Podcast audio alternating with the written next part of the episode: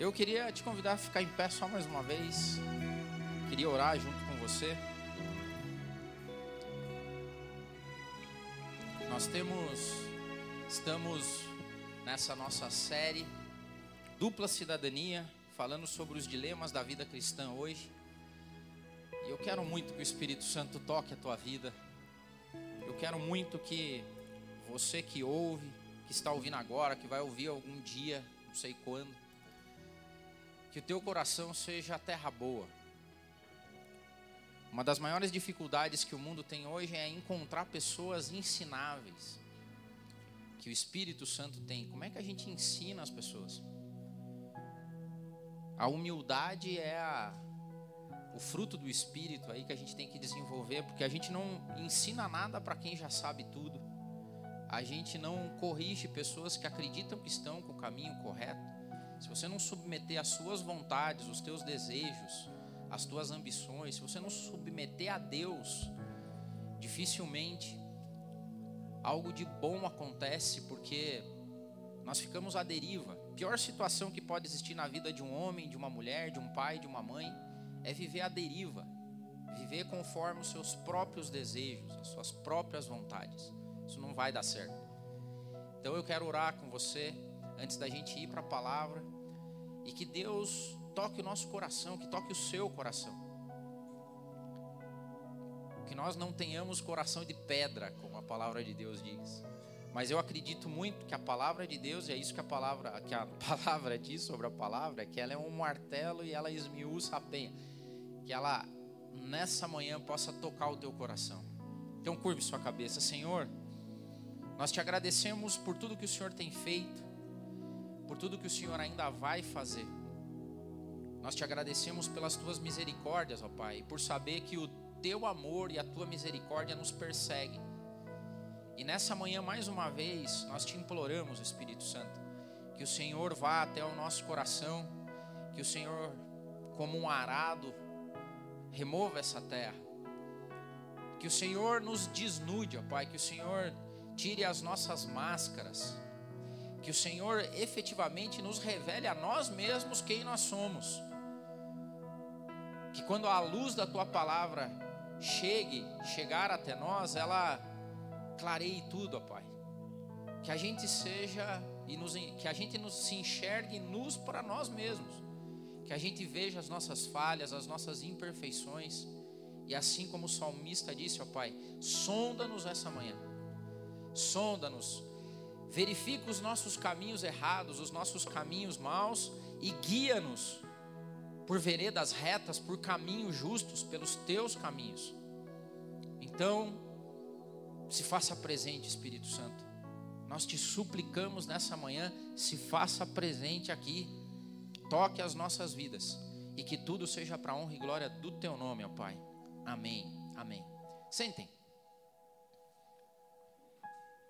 Antes de mais nada, eu queria dizer para você que o tema da mensagem, paternidade, está no artigo comum, onde nós vamos falar para pais e mães. Paternidade no sentido de ser pai e mãe.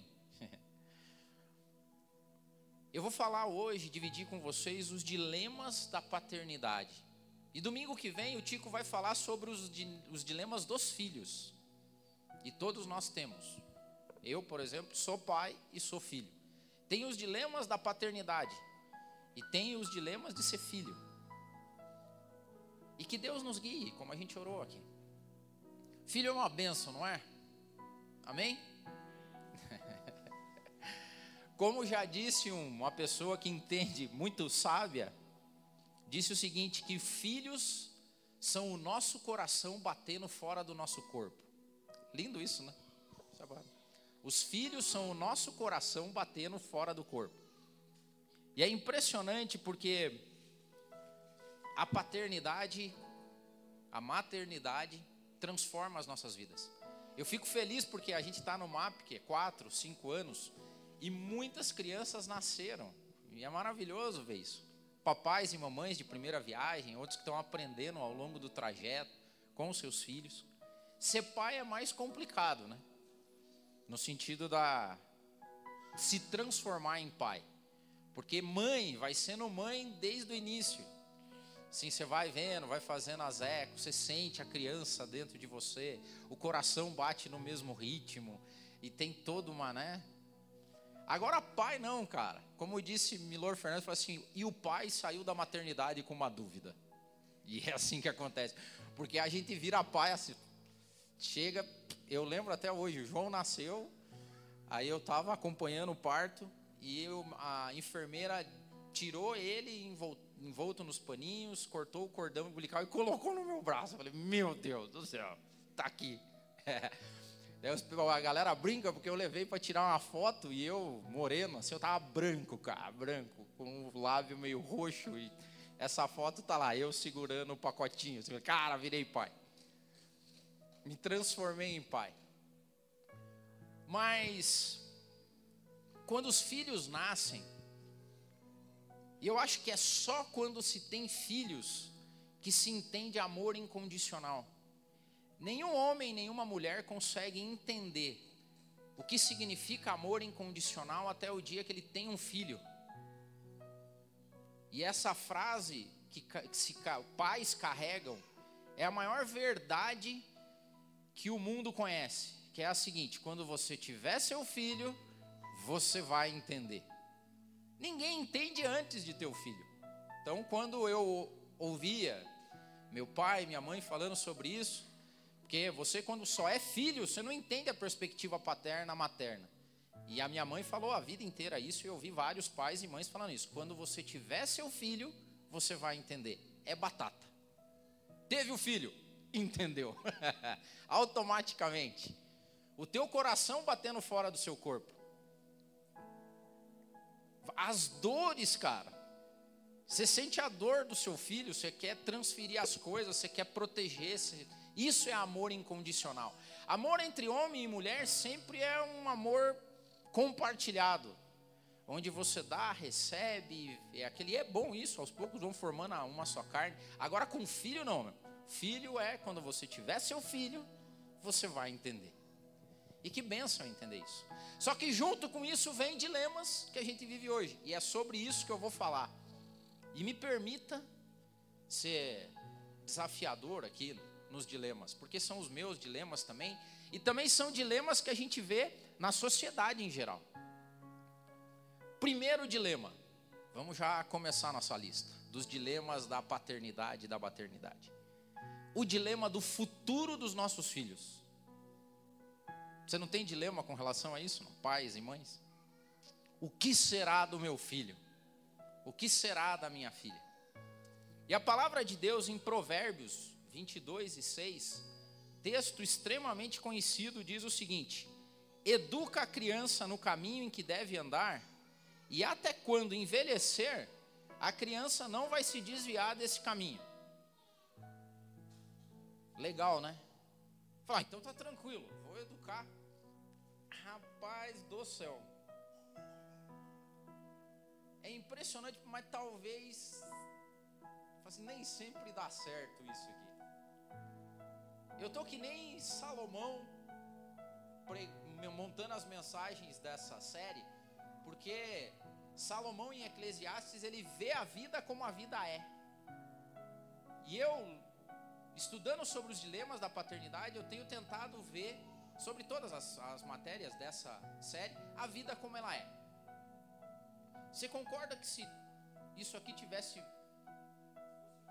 Alô, se isso fosse realidade na nossa vida, não haveriam jovens, adolescentes que deixariam os caminhos do Senhor ou os caminhos da fé. Isso não é verdade. Então tem algumas questões aqui. A Bíblia pode estar mentindo. Pode fazer assim, é isso aí não é verdade. Salomão escreveu lá em Provérbios, mas não é verdade. Por quê? Porque eu tenho amigos que são cristãos, que viveram a vida inteira na igreja, que trouxeram as crianças para a escola dominical desde sempre, que oravam com as crianças, que faziam tudo e que agora os filhos não estão mais, se desviaram, não estão no caminho. A dificuldade na nossa dupla cidadania é, ter, é fazer com que os nossos filhos sigam a nossa fé. Esse talvez seja o grande dilema da paternidade hoje. O povo de Israel, nas suas diásporas, na diáspora é o espalhar dos judeus pelo mundo afora. Primeiro na Babilônia, onde eles foram levados cativos.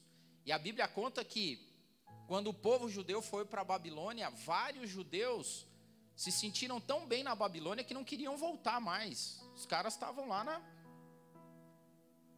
Ficaram na deles lá e não queriam mais assumir os costumes dos pais. Depois veio Roma, onde o Império Romano espalhou os judeus pelo mundo. Os judeus definitivamente perderam, perderam a casa deles, a nação deles.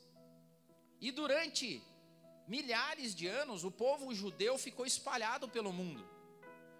O curioso é que quando, agora recentemente, na modernidade, na década de 50, a ONU devolveu o Estado de Israel. O Estado de Israel foi criado e houve o sionismo, a chamada dos judeus de volta para sua terra, e eles estavam espalhados pelo mundo afora. E o curioso e abençoador é que gerações após gerações, dezenas e dezenas de gerações, espalhados pelo mundo, o povo de Israel, os judeus voltam para sua terra com os seus costumes, com a sua língua preservada, com a sua fé preservada, a maior parte. Pessoas que não se perderam. Ou seja, o dilema que nós, pais e mães, temos nessa nossa dupla cidadania, como é que nós mantemos isso? Como é que nós mantemos a nossa cidadania celestial através dos nossos filhos? Então, o povo judeu é um desafio para nós que somos cristãos. E sabe por quê? Eu vou falar alguns números para vocês aterrorizantes assim. Algum tempo atrás, a Lifeware Research fez uma pesquisa para entender o que estava acontecendo nas igrejas da América do Norte, da Europa, onde a igreja está cada vez mais fraca. E olha o número que eles chegaram. Atualmente, 66% dos jovens cristãos abandonam a sua fé quando entram para a faculdade. 66% dos filhos de cristãos abandonam a fé quando eles vão para a faculdade. Triste isso, né? É uma geração só, nós estamos falando. Os judeus viveram dezenas de gerações e mantiveram filhos e filhas com a mesma língua. Nós não estamos conseguindo manter os nossos filhos, geração direta. E olha que interessante, quais foram os principais motivos para que jovens, filhos, adolescentes, deixassem a fé dos pais. Adivinha qual que é, vem em primeiro lugar no fato, quando os jovens perguntados, ou quando perguntaram para esse jovem, por que, que se abandonou a fé, a igreja? Primeiro lugar, pela hipocrisia dos membros da igreja e pela hipocrisia dos pais. A palavra de Deus diz que nós devemos educar os filhos no caminho e não educar os filhos na igreja. Isso aqui é sutil, mas tem uma mudança absurda aqui. Você não educa os teus filhos aqui no MAP. A palavra de Deus diz que você tem que educar a criança no caminho. E aqui vale um parênteses que esse foi um dos grandes motivos meus. Não sei dos nossos outros pastores e amigos, mas uma, um dos grandes fatores que me fez está aqui hoje com o MAP, nessa situação, vivendo o que a gente vive, é por causa do meu testemunho com o João.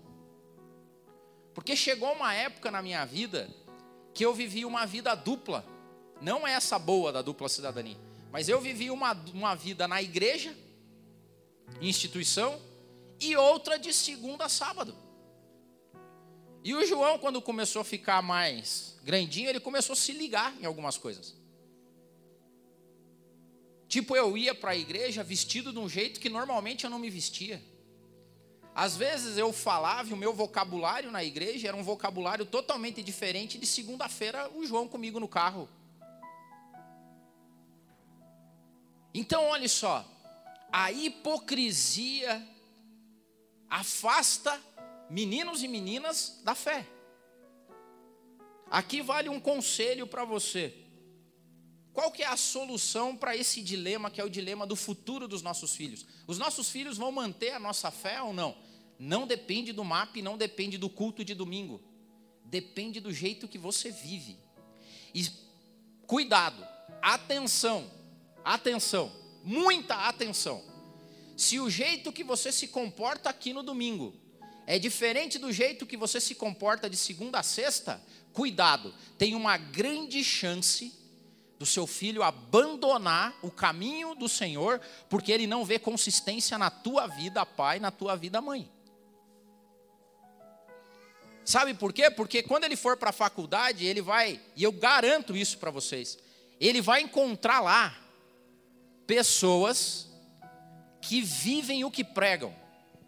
O meu retorno sumiu aqui, pessoal ele vai encontrar lá pessoas que vivem ideologias, formas de fazer as coisas que eles vivem o que pregam.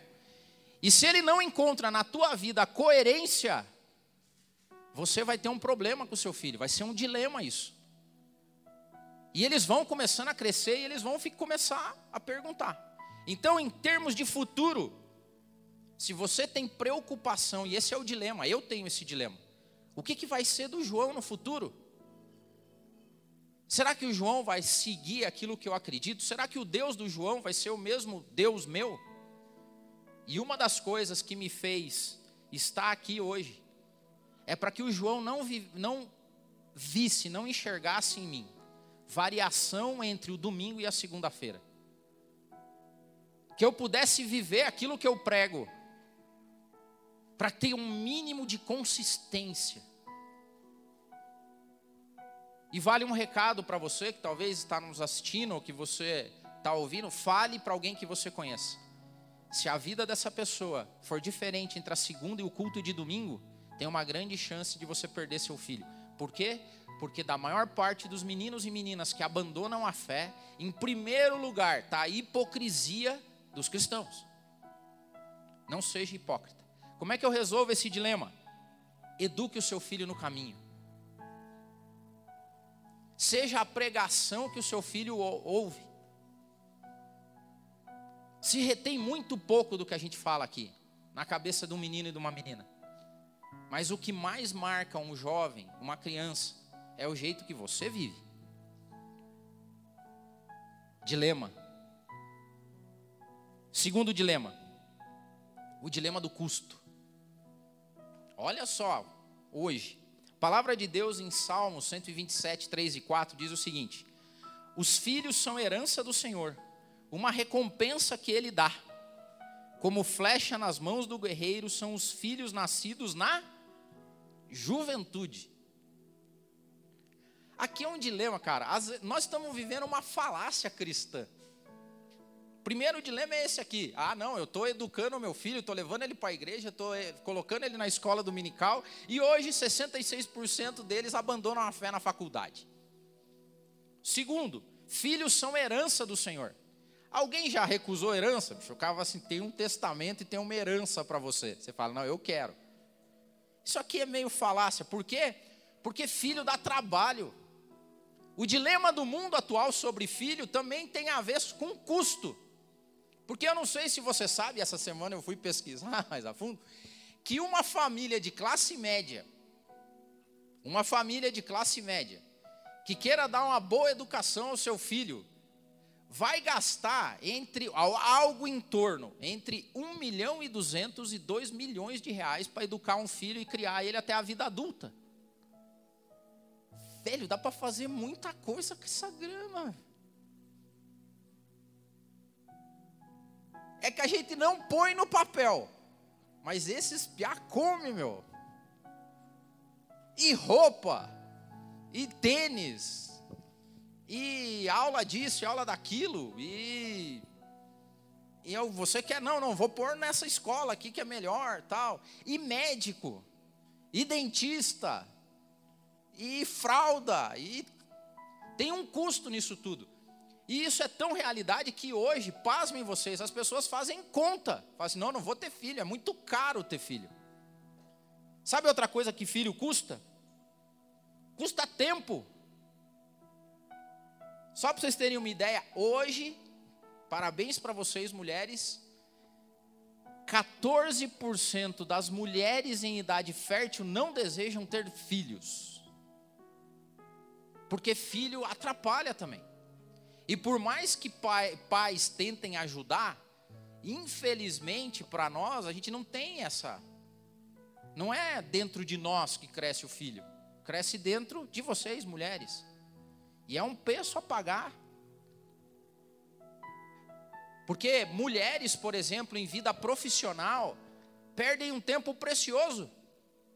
Porque enquanto os homens que não têm que carregar no seu ventre nenhuma criança, estão estudando, acordando, indo, fazendo hora extra, as mulheres têm o custo da maternidade, têm o custo de carregar uma criança dentro delas. E nesse tempo, a firma, a firma não para, a firma continua crescendo, os desafios vêm.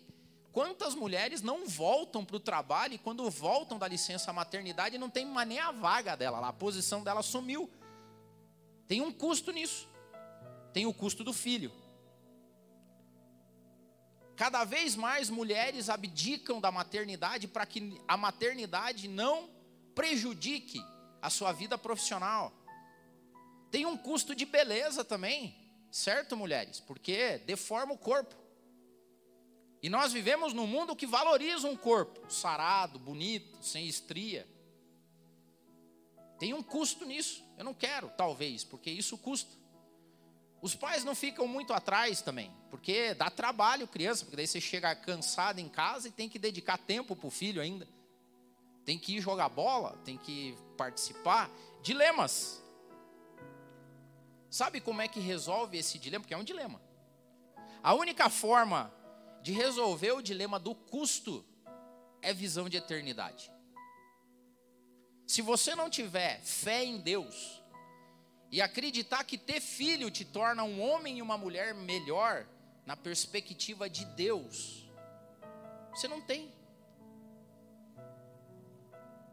Porque quem passa pela experiência da paternidade e da maternidade, vive a experiência que eu falei no começo da mensagem. Vive a experiência do amor incondicional. Vive a experiência de trocar tempo, carreira, corpo, dedicação, grana para alguém que está além dele. Porque a maior dádiva que Deus nos dá é a graça de fazer para alguém alguma coisa sem esperar nada em troca. E filhos trazem isso para a gente. Se você não tiver perspectiva de eternidade, você não tem filho. Porque vai custar tempo, vai custar dinheiro, vai custar noite de sono, vai custar preocupação, vai custar apurrinhação. Vai cansar, vai dar trabalho. E se você não tiver perspectiva de eternidade, você vai viver com esse dilema: tenho ou não tenho filho? Cuido ou não cuido? Dou dinheiro ou não dou dinheiro? Invisto nisso? Ou não invisto nisto? Olha, eu estou falando, filho é uma coisa. Terceiro dilema. O dilema da autoridade. Hoje nós estamos vivendo um, um grande dilema entre autoridade e autoritarismo. Porque os nossos pais foram autoritários com a gente. Por quê, pai? Porque eu sou teu pai, pronto, cala a boca e faz. Fala, não, meu pai foi autoritário. Hoje o mundo moderno tem um dilema com a autoridade, cara. Nós temos dilema de autoridade com os nossos filhos. Talvez porque a gente foi criado por pais autoritários. E daí você meio que hum, hum, funcionou no passado. Há quem diga que não funciona mais. Que a gente não deve repreender filho. Que a gente não deve educar filho que a gente vai criar crianças que não dão o máximo delas, que elas vão ficar subjugadas. Porque criança ouve muito não, não pode ouvir não, porque você tolhe a criança, porque aí os pais têm um dilema de autoridade hoje. Para educar os seus filhos. Mas se a figura que nós temos que representa a paternidade para nós, e no geral, aqui Deus, Cara, Deus não alivia com o filho, não. E para o bem dele. Nós temos que entender que argumentação de filho faz parte da vida. Filho argumenta. Filho pergunta o porquê. Por que, pai? Por que, mãe? Não aceito. Se você não tem na adolescência, espere. O nível de argumentação vira hard. A argumentação na adolescência, eles fazem PhD, não sei onde que eles. Mas filho adolescente é expert em argumentar. E se você não for um pai e uma mãe resolvida, você vai viver o dilema da autoridade na sua casa. E eu vou trazer aqui o exemplo de Jó. Um dos maiores, o maior discurso de Deus na Bíblia está em Jó. Imagine que Jó começa a argumentar com Deus. Por que isso? Por que aquilo? Porque filho pergunta por quê? Por quê? Por quê? Por quê? Por quê? Não, mas por quê, pai? Não, mas você precisa me explicar. E o porquê? E por quê? E Jó estava nessa do porquê com Deus.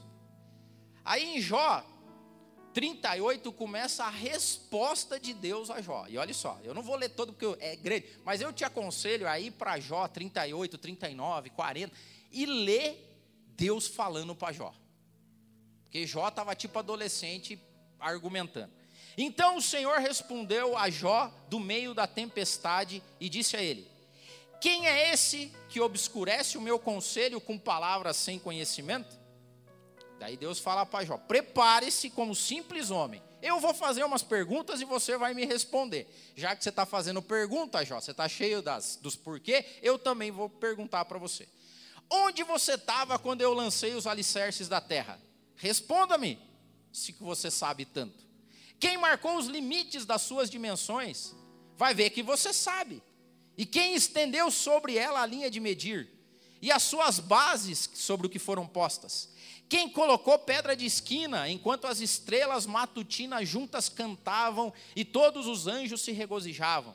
Quem represou o mar, pondo-lhe portas, quando ele irrompeu no ventre materno. E aí Deus vai, cara perguntando para Jó onde é que você estava quando eu criei tudo. Quando eu disse para as estrelas onde elas iam ficar, onde eu falei para o mar parar. Onde? Deus faz fusquinha para Jó. Porque no versículo 21 ele diz assim: ó, vai ver que você conhece né, tudo, porque você já tinha nascido. Vai ver, você já viveu tantos anos quanto eu. Então você pode responder. Aí Jó responde. Lá no 40, 1 e 2, Jó está ouvindo Deus. Daí ele fala assim: Ah, o Senhor disse a Jó: aquele que contende, aquele que contende com o, com o Todo-Poderoso poderá repreendê-lo? Que responda a Deus aquele que o acusa. Não, não, aqui foi Deus que disse a Jó ainda, 42. Jó responde no 42, 5 e 6. E ele diz o seguinte: Meus ouvidos já tinham ouvido a teu respeito, mas agora os meus olhos te viram. Por isso menosprezo a mim mesmo e me arrependo no pó e na cinza que, que eu quero dizer aqui com isso? Pais, resolvam esse dilema de autoridade na sua casa. Faz parte do filho argumentar com você, e faz parte tua ser pai. Nós jamais seremos como Deus, mas usando a figura e o princípio de Deus aqui, é quando teu filho começar a argumentar com você, você fala assim: onde é que você estava? Onde que você estava quando a gente decidiu ter você? Onde é que você estava quando o papai e a mamãe ralaram para trabalhar e fazer você ter tudo que você tem? Fale, responda, talvez você saiba. Você já é velhão, tem bastante anos, você já é bem sábio, talvez você saiba isso. Resolva o dilema da autoridade na tua casa. Filho tem argumentação e vai argumentar assim como nós argumentamos com Deus. O ponto é que chega uma hora que você tem que falar assim, ó, aquieta. Deus falou assim, aquieta-te porque eu sou Deus. Lá na tua casa tem uma hora que você tem que falar assim, aquieta porque eu sou o pai, aquieta porque eu sou a mãe e ponto.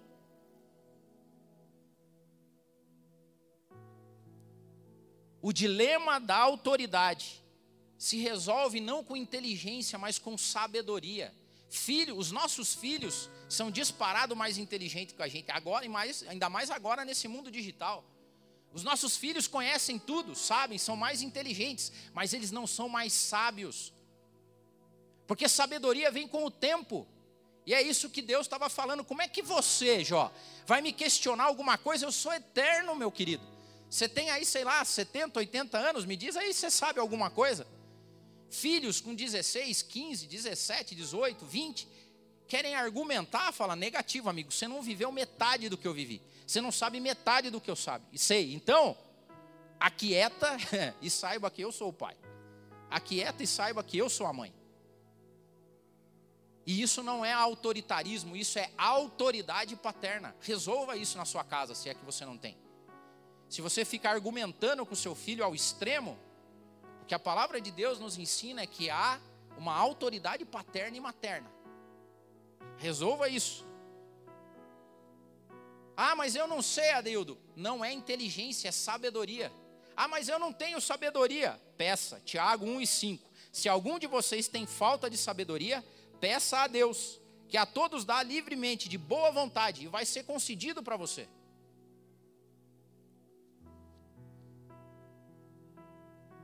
Exerça o seu papel de pai e mãe na sua casa. Não com autoritarismo, mas com a autoridade que o princípio divino te dá. Não tem muita argumentação com o filho, não. Por quê? Porque se você ama o teu filho como Deus amava a Jó, ele sabia o que estava fazendo.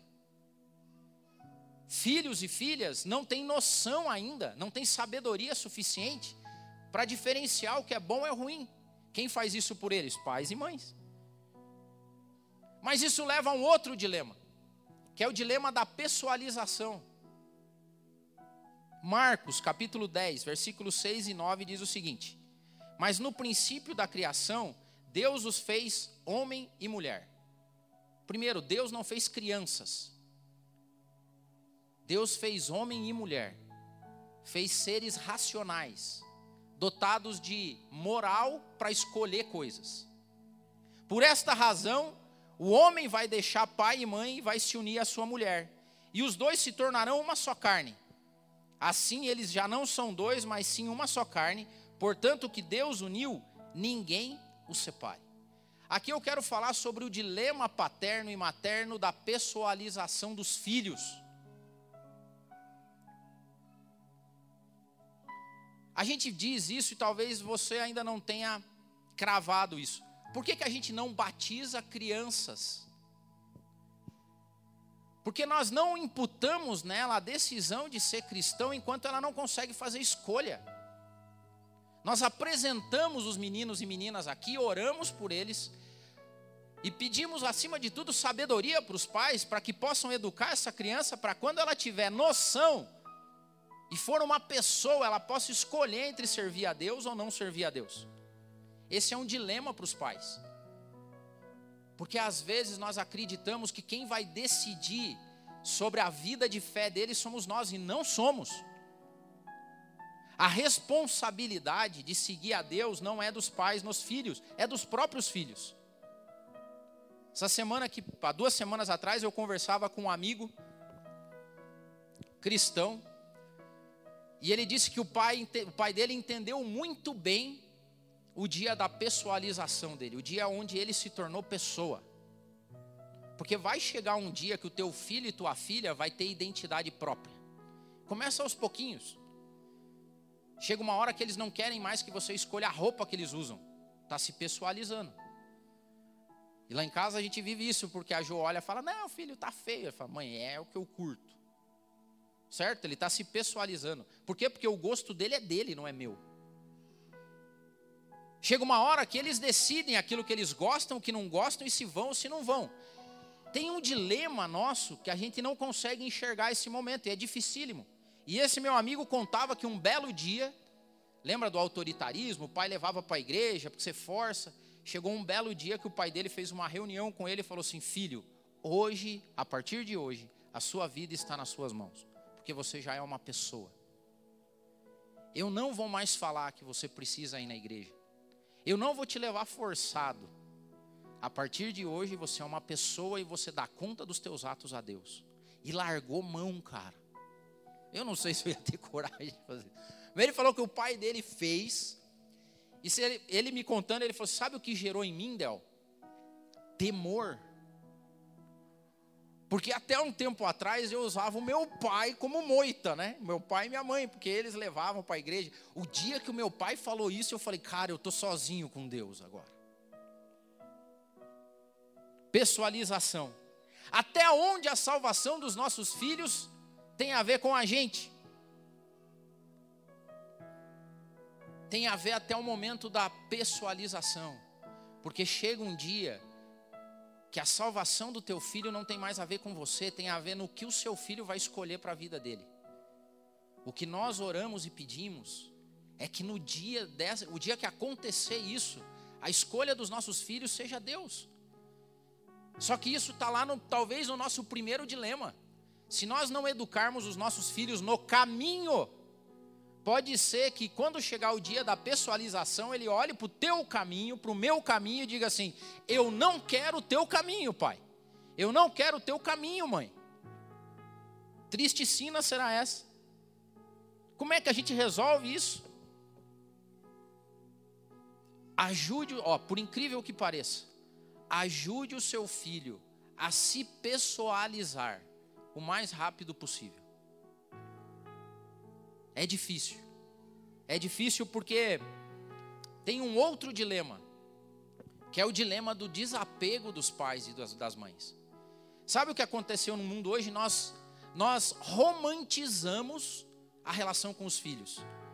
E na minha visão, isso é uma estratégia de uma potestade, cara. Romantizar relacionamento com filhos e filhas. O que, que eu quero dizer com isso? Gênesis 22, 9 e 10 conta a história de Abraão e Isaac, que o William até citou aqui. 22, 9 e 10, Gênesis diz assim: ó, Quando chegaram ao lugar que Deus lhe havia indicado, Abraão construiu um altar e sobre ele arrumou a lenha. Amarrou seu filho Isaac e colocou sobre o altar em cima da lenha. Então estendeu a mão, pegou uma faca para sacrificar o filho dele. A relação entre Abraão e Isaac não tem guarida no nosso mundo hoje. Por quê? Porque nós estamos romantizando a relação com os nossos filhos. Vou explicar o que, que significa isso para você. Eu vou falar uma palavra aqui que é dura, mas eu espero que você aceite. Deus não nos chamou para ser amigos dos nossos filhos. A mordomia cristã não tem a ver com amizade entre pai e mãe, em pai e filho, mãe e filho e filho. Deus não te chamou para ser amigo do seu filho, Ele te chamou para ser pai do seu filho, mãe do seu filho. Filho, filha. Estou falando no artigo comum. Porque hoje nós romantizamos de uma tal forma que mães e pais orientam a sua vida pelos filhos. Está errado. Está errado prioridade na vida, falei isso a última vez que eu ministrei aqui. A prioridade da sua vida não são os seus filhos. A prioridade da sua vida é Deus e depois o seu esposo e a sua esposa. Não romantize relação com os filhos pelo bem deles. O teu filho vai ter os amigos e as amigas dela, dele, dela. Você não foi chamado para ser amigo do seu filho. Você foi chamado para ser pai do seu filho, da sua filha, mãe do seu filho, da sua filha. Não romantize. Se os seus filhos estão entrando nessa, cuidado, vou levar de novo, vou de novo a palavra. Eu não acredito que na eternidade nós vamos ser crianças. Jesus disse que nós deveríamos ser como crianças para acessar o reino. Mas eu não acredito que Deus vai nos arrebatar, nos trasladar e nós vamos virar tudo criancinha. Nós vamos ser dotados de consciência e moral. Por isso que eu digo cuidado, cuidado. Se o teu filho te enxerga como amigo, tem um problema nessa relação. Porque vai chegar a hora da amizade. E é tudo questão de tempo. A Bíblia diz isso, diz isso. há tempo para tudo na vida. Há tempo de plantar, de colher, há tempo de ser pai, ser mãe, e há tempo de ser o amigo e amiga. Sabe o dia que eu espero ser amigo do João? O dia que o João for pessoa, o dia que ele caminhar com as próprias pernas, onde ele vai viver dos meus conselhos e não mais das minha, da minha autoridade. Nesse dia eu espero que o João seja meu amigo. Hoje o João não, eu não tenho a prioridade de ter o João como meu amigo. A minha prioridade é que o João é o meu filho. Eu não vou romantizar a minha relação com ele. Porque se eu romantizar a minha relação com o João e você romantizar a relação com teu filho e com a tua filha, você jamais aceita um convite como o de Abraão. Que diz, Senhor, fala assim, ó, vai lá e sacrifica o seu filho, a mim. Se você romantiza a relação com o teu filho, jamais você sacrifica ele. E há um momento que ele tem que ser sacrificado aqui, aos pés do altar. E essa, esse sacrifício é feito durante a infância, a adolescência, mas quando ele se torna pessoa, ele vai tomar as decisões dele. Que dificuldade isso. Que dificuldade para pais e mães resolver o dilema do desapego. Nós nos apegamos aos nossos filhos de um jeito errado. A gente vê isso, e me perdoem, eu vou falar. Filho manda em casa, o que, que é isso? Está errado, teu filho não manda na sua casa, não. Filho e filha decidindo o que vão fazer, ainda sem ser pessoa, está errado. Vai dar problema no futuro. Não romantize a relação com seu filho.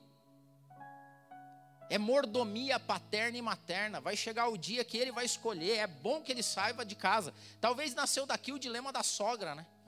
Dilema da sogra, do sogro, do pai, da mãe. Pare de se intrometer na vida do teu filho que já é homem, já é mulher. Temos criado uma infância eterna numa romantização errada dos filhos e dos filhas. Desapego. Desapego.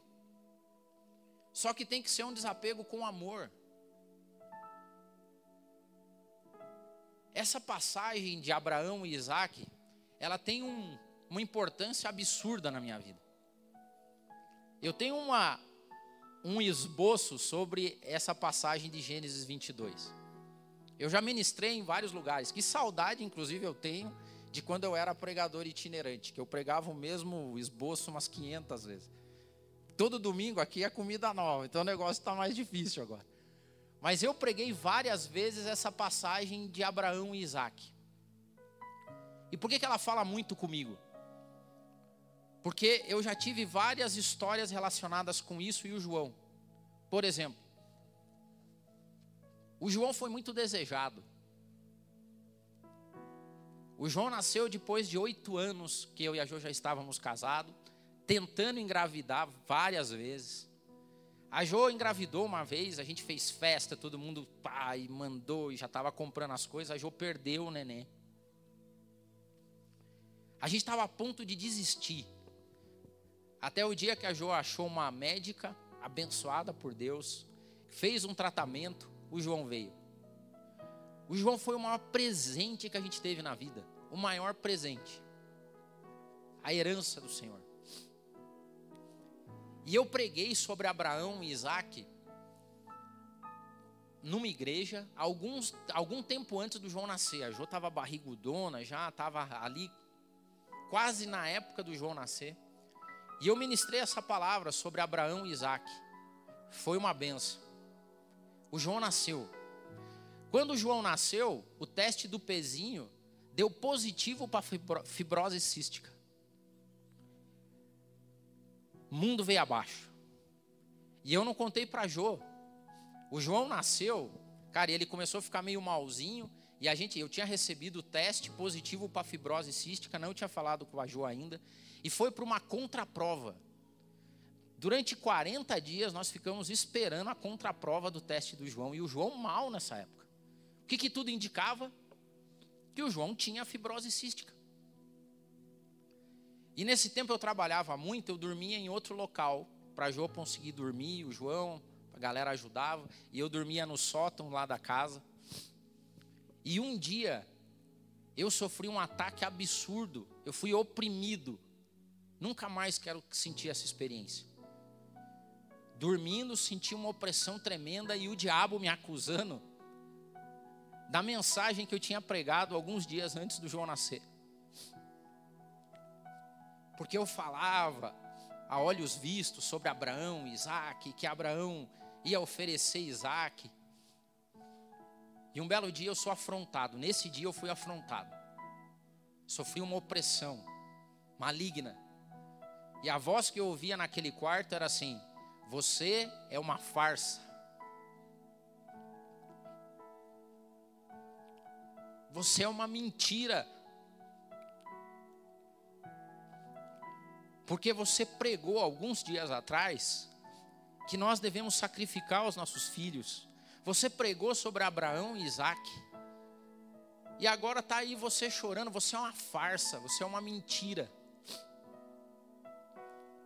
E o curioso é que eu e a Jo não sabíamos, a gente não tinha conversado, eu estava tentando poupar a Jo sobre o caso João, fibrose cística.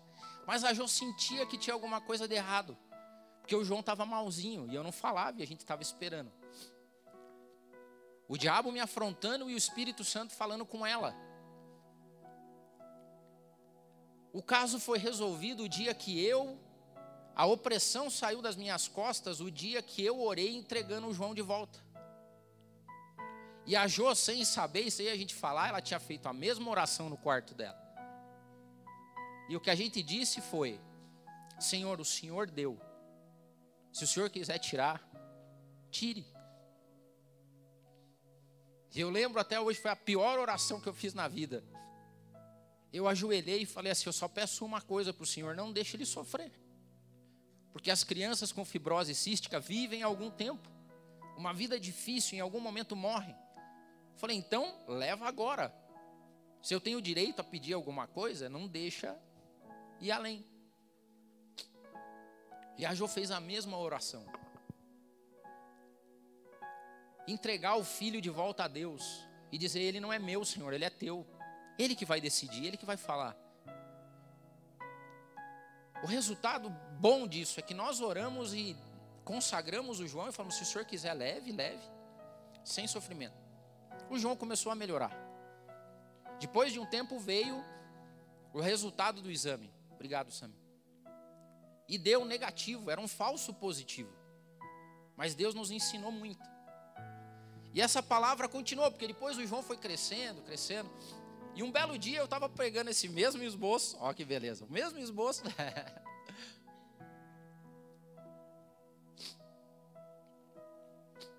Esse mesmo esboço de Gênesis 22 numa outra igreja, agora era numa outra situação. A Jo e o João estavam na igreja. E eu preguei e foi de novo maravilhoso. E nós voltamos para casa, o João agora grandinho, sei lá, tinha uns 7, 8 anos, e ele ouviu a mensagem, chorou na mensagem. E quando a gente estava voltando para trás, uma benção, nossos filhos no banco de trás do carro, estava lá na sua cadeirinha, belo e formoso. Aí ele falou assim, pai, falei, fala filho. Mas você me mataria mesmo? Momentos de tensão dentro do O que, que você responderia? E eu falei assim, filho, hoje não tem mais a mesma lógica que tinha no passado, que era matar fisicamente. Mas sim, eu te mataria. Como eu te mato, e na verdade ele não sabia, mas a gente mata os nossos filhos aos poucos. Porque nessa fase de pessoalização, tudo que a gente faz é matar eles. O João é assassinado é, emocionalmente quase todo dia, porque eu digo um monte de não para ele. Pai, mas eu quero. Não vai. Estou matando ele. Na verdade, eu estou sacrificando ele a algo maior. Em algum momento eu acho que isso vai valer, eu creio em Deus nisso. Mas eu falei sim, filho. Na verdade, papai e a mamãe já te ofereceram. Você já é um sacrifício a Deus. Você já foi entregue de volta.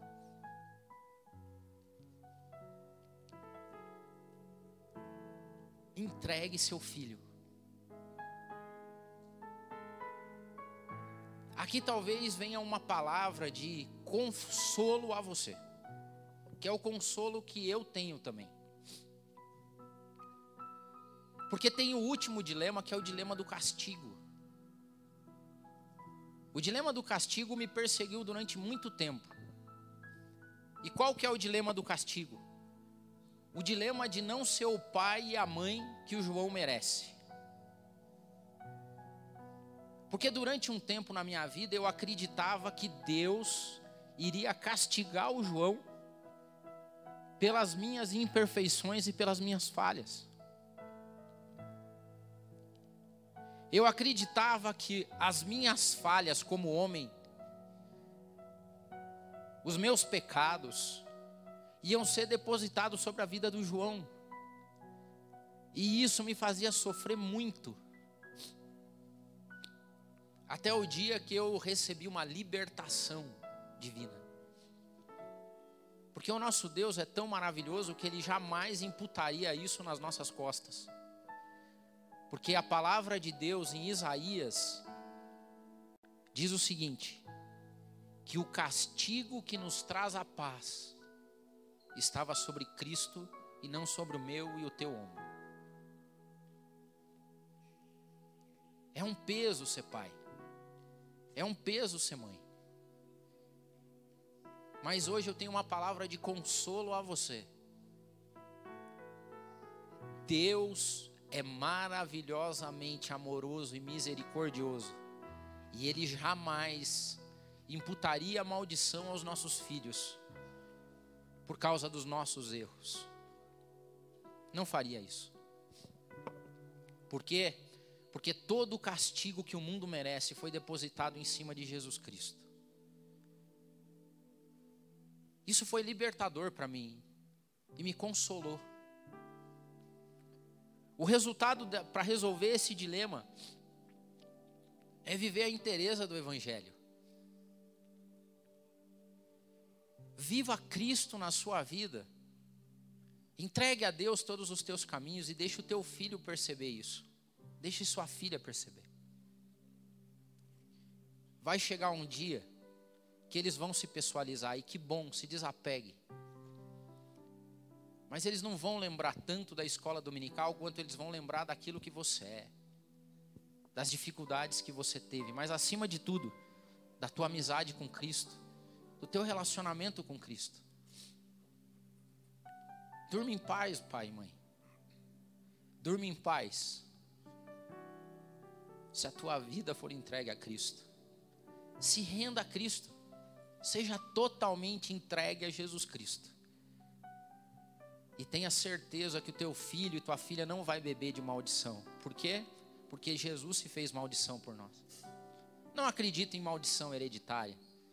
Não acredito em castigos debruçados em filhos por causa dos erros dos pais, porque nós não vivemos mais na dispensação da lei. Nós vivemos na dispensação da graça. E eu quero orar por você, pai e mãe. Queria que você se colocasse em pé, todos. E é uma bênção viver aqui no MAP, porque aqui no MAP nós temos muito pai, muitos pais e muitas mães. E Deus nos deu uma comunidade de pais e mães jovens, com filhos novos, crianças. Eu acredito muito no nosso futuro, mas muito mesmo. Eu acredito que essa taxa que diz que 66% dos meninos e meninas abandonam a fé na faculdade não vai ser realidade no nosso meio. Amém? Não vai ser realidade no nosso meio. Porque nossos filhos e nossas filhas vão testemunhar discípulos e discípulas de Jesus Cristo, que vivem o evangelho na segunda, na terça, na quarta, na quinta, na sexta, que vivem o evangelho no almoço, no café da manhã, trabalhando, sentando, brincando com eles em tudo. Eu quero orar por você. Eu quero ministrar a unção na tua vida como pai e como mãe. Eu quero que ela transborde na sua vida. Mais muito, mais muito. Pai, oh que bênção é falar esse nome. Pai,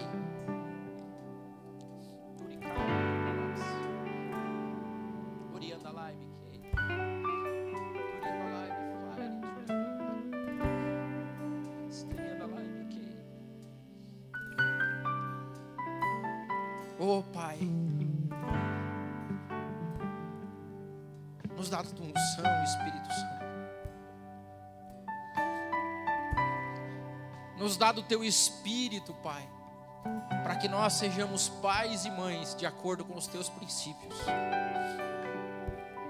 Molda a nossa vida de um jeito que a gente consiga testemunhar, ó Pai, e educar os nossos filhos no caminho. Nos dá da tua unção, enche as nossas casas, meu Pai, com muito, mais muito unção. Que nós sejamos pregações vivas.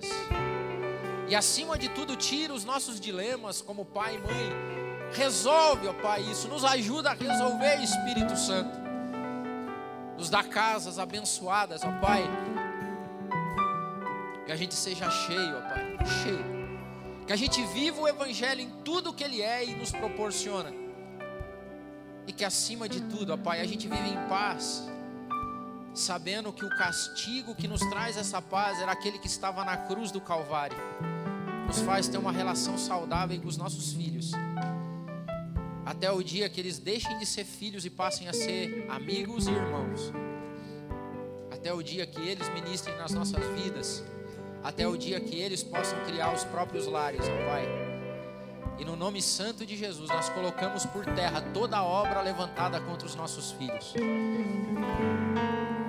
Em nome de Jesus, nós colocamos por terra, ó Pai, toda obra, toda potestade, toda intenção maligna que há sobre as nossas casas, as nossas vidas e os nossos filhos. Eles são teus.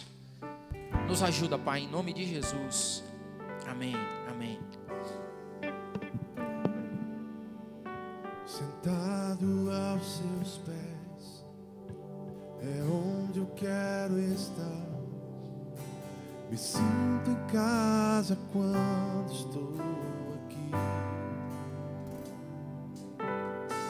Tua graça me atraiu, seu olhar me apaixonou.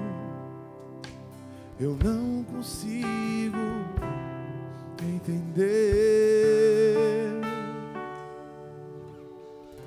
Apaixonado estou, Pai querido, te amo.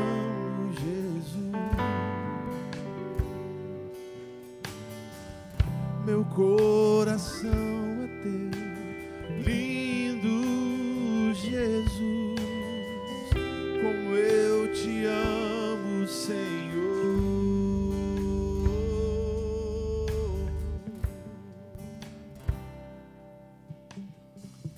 Apaixonado estou, Pai querido, como eu te amo. Glória a Deus. Como é bom, né? Se sentir filha de um Deus tão maravilhoso, né? De um Pai tão amoroso que supre todas as nossas necessidades. Amém, aleluia. Podem se sentar, por favor. Bom, estou aqui hoje com a missão de mais uma vez, né? Convidar você, mulher, você já recebeu oração aqui hoje, vai receber muitos mimos ainda durante o dia, mensagens de WhatsApp e assim sucessivamente. Mas a gente aqui do MAP, nós mulheres aqui do MAP, não queremos que o seu dia, mulher, termine hoje, dia 8, né? Porque todos os dias Deus nos lembra que é o nosso dia, porque somos nós mulheres que organizamos a casa, que cuidamos dos filhos, e somos a estrutura, a coluna do nosso lar muitas vezes. Muitas vezes não, né? Sempre. Uma casa bem estruturada é porque tem uma mulher ali de Deus. E pensando nisso, dia 21, você já né, foi recepcionada ali hoje, a hora que chegou. E nós aqui do MAP, mulheres do MAP, pensamos em fazer um chá, mas não é qualquer chá, entendem? Não é aquele chazinho assim que você só vem aqui e vai conversar com as amigas. Vai conversar com as amigas também. Mas nós estamos preparando um chá que vai talvez mudar o relacionamento de muitas mulheres aqui com o seu Pai Celestial. E eu tenho um recado muito importante para dar para você hoje, que só temos mais ou menos ali uns 10 convites. E no dia a gente não vai vender convite, porque temos que né, deixar tudo organizadinho aqui. Então nós gostaríamos que se você tem uma amiga e você sabe que essa amiga precisa estar aqui nesse chá, e nós não só estamos preparando esse chá pensando em organização física, né, espaço, e já estamos aqui, que mulher é assim, quando ela vai fazer uma festa, ela quer fazer tudo do bom e do melhor. Mas nós estamos preparando esse chá debaixo de muita oração, porque nós queremos que nesse dia o Senhor vai curar, que nesse dia o Senhor vai restaurar relacionamentos, que nesse dia o Senhor vai derramar um pouco mais da graça dele sobre as nossas vidas para que a gente possa ir além. Então, se você tem uma amiga e você sabe que ela precisa de tudo isso e mais um pouco, venha, traga ela. Só temos 10 convites mais ou menos ali. Então não deixe de convidar essa amiga. Seja você um canal de Deus na vida dela. Então traga essa amiga, pegue esse convite com a gente hoje. Em nome de Jesus, pela fé, leve até ela, convide, dê de presente hoje. Ó, ontem foi o dia da mulher, hoje eu vou te dar um presentinho aqui. Na sexta-feira eu presenteei uma amiga, né? Que ficou assim, nossa, que legal esse chá de vocês. Eu falei, pois é, você quer um convite? Eu quero, então tá aqui, ó. Não precisa nem me pagar, é presente para você, né? Então dê de presente, se disponha a fazer algo para o Senhor e venha você também compartilhar desse momento junto com a gente. Amém? Val, com você.